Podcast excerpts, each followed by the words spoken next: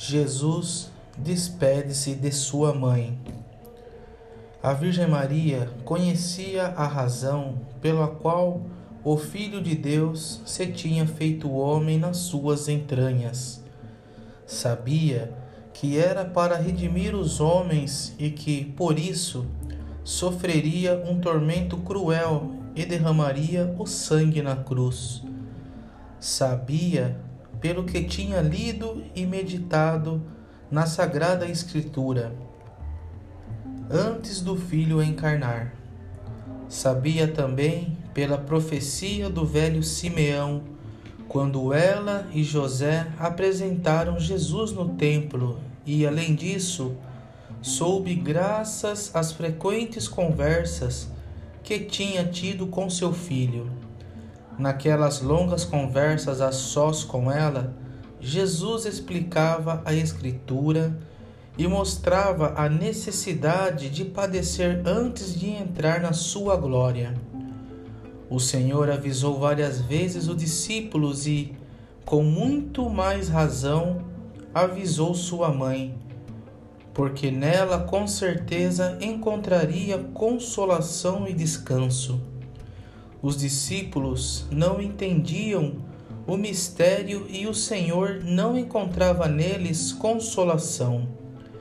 Na primeira vez que anunciou, quiseram convencê-lo de que não devia padecer. Assim agiu Pedro.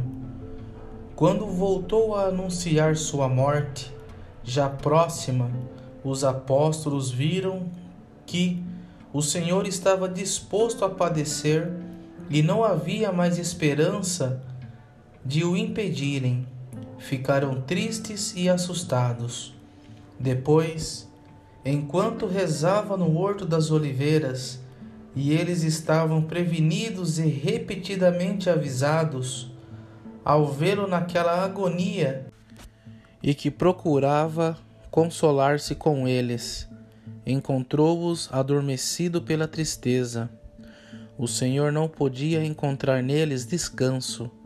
Umas vezes tinha de repreender o zelo imprudente, outras animar a debilidade com uma consolação. Outras vezes tinha de exortá-los com sua doutrina e fortalecê-los contra a tentação. Se, apesar disso, o Senhor insistia em confiar-lhes a sua dor, e buscar alívio onde encontrava tão pouca resposta, como não o faria também com sua mãe? Com Maria, podia revelar suas preocupações e tristezas, porque nela encontra consolação. Contaria as calúnias e as invejas, o ódio e a perseguição que vinha sofrendo revelaria como tudo terminaria no meio daquela tempestade e tormenta, e que no fim morreria afogado entre as ondas. Muitas vezes falaria com sua mãe destas coisas, procurando alívio. Ela entendia profundamente o mistério e aceitava plenamente conformada. Sentia com toda ternura e oferecia sua dor cheia de fé, porque o seu coração é semelhante e muito unido com o coração do Filho. Sempre que a Virgem Maria pensava na paixão de Jesus, sentia pela experiência o que Simeão tinha profetizado: e uma espada transpassará a tua alma. Todas as vezes que encontrava seu filho, vinham à mente os tormentos que sofreria em cada um dos seus membros. Imaginava a cabeça coroada de espinhos, o rosto esbofeteado, as costas sangrando pelos açoites, os pés e as mãos cravados, o seu peito ferido pela lança. Ao abraçá-lo, abraçava juntos no seu coração o seu corpo e aquelas torturas e dizia: Meu bem-amado é para mim um saquitel de mirra que repousa entre meus seios. Despertava na Virgem um grande e cada vez mais ardente amor. Pela luz do Espírito Santo, conhecia bem a majestade de Deus, a maldade dos homens e a amargura da dor que padecia por eles. Conservava todas estas coisas no seu coração e dava-se conta da grandeza do amor de Deus e dos imensos benefícios que fazia a todos os homens. A este conhecimento correspondia, na sua humildade, com profundo agradecimento a Deus, com um ardente amor pelos homens a quem Deus havia amado tanto, que entregava o próprio Filho. Ela também, estimulada pela generosidade divina, desejava entregar-se inteiramente à salvação dos pecadores. Nossa mãe nunca se cansará de interceder por nós.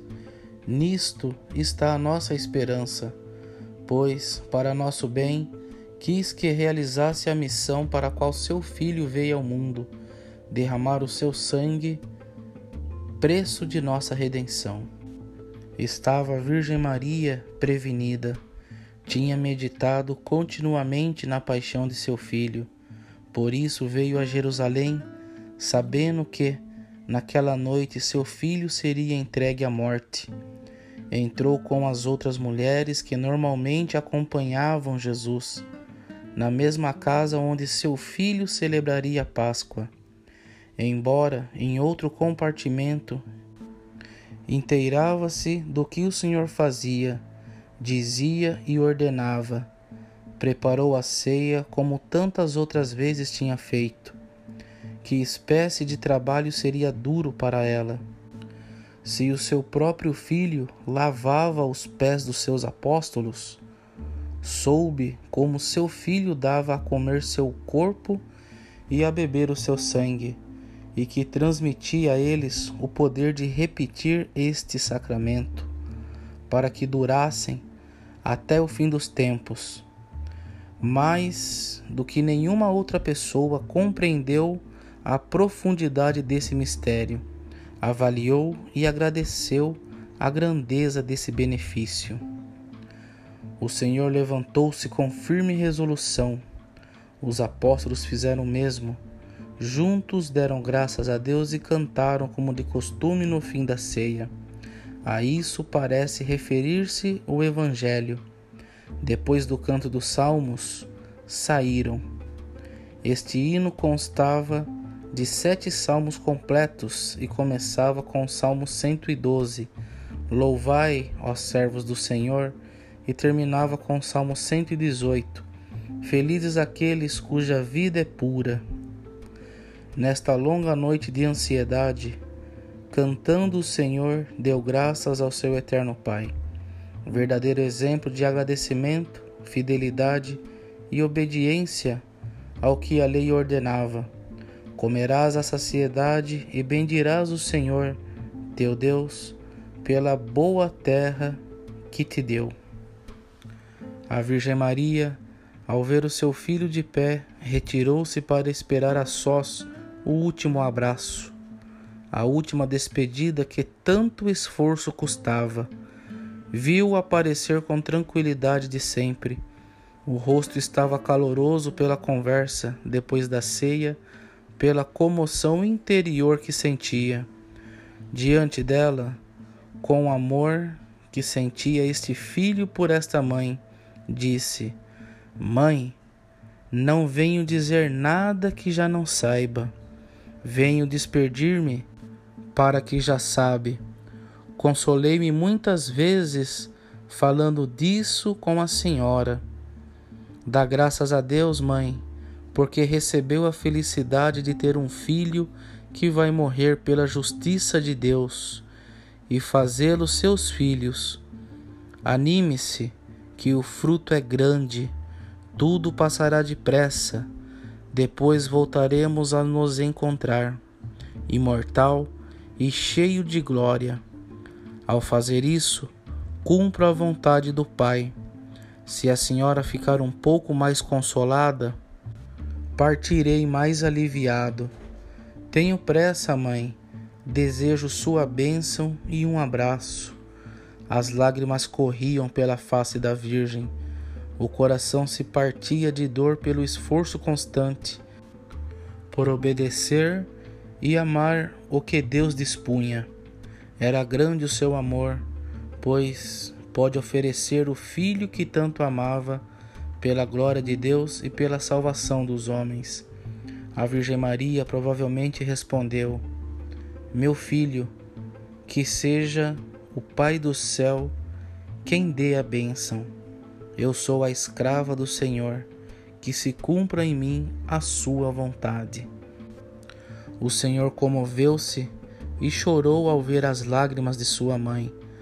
Ambos calados, deixando falar somente o coração, se abraçaram e em silêncio se separaram.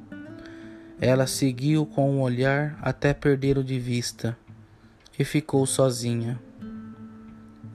A despedida de Jesus e Maria não é narrada nos evangelhos, todavia é bem verossímil que isso tenha acontecido. Continua. Se você chegou até aqui, se inscreva no canal. Estamos também nas plataformas de podcast, no Spotify e na Anchor.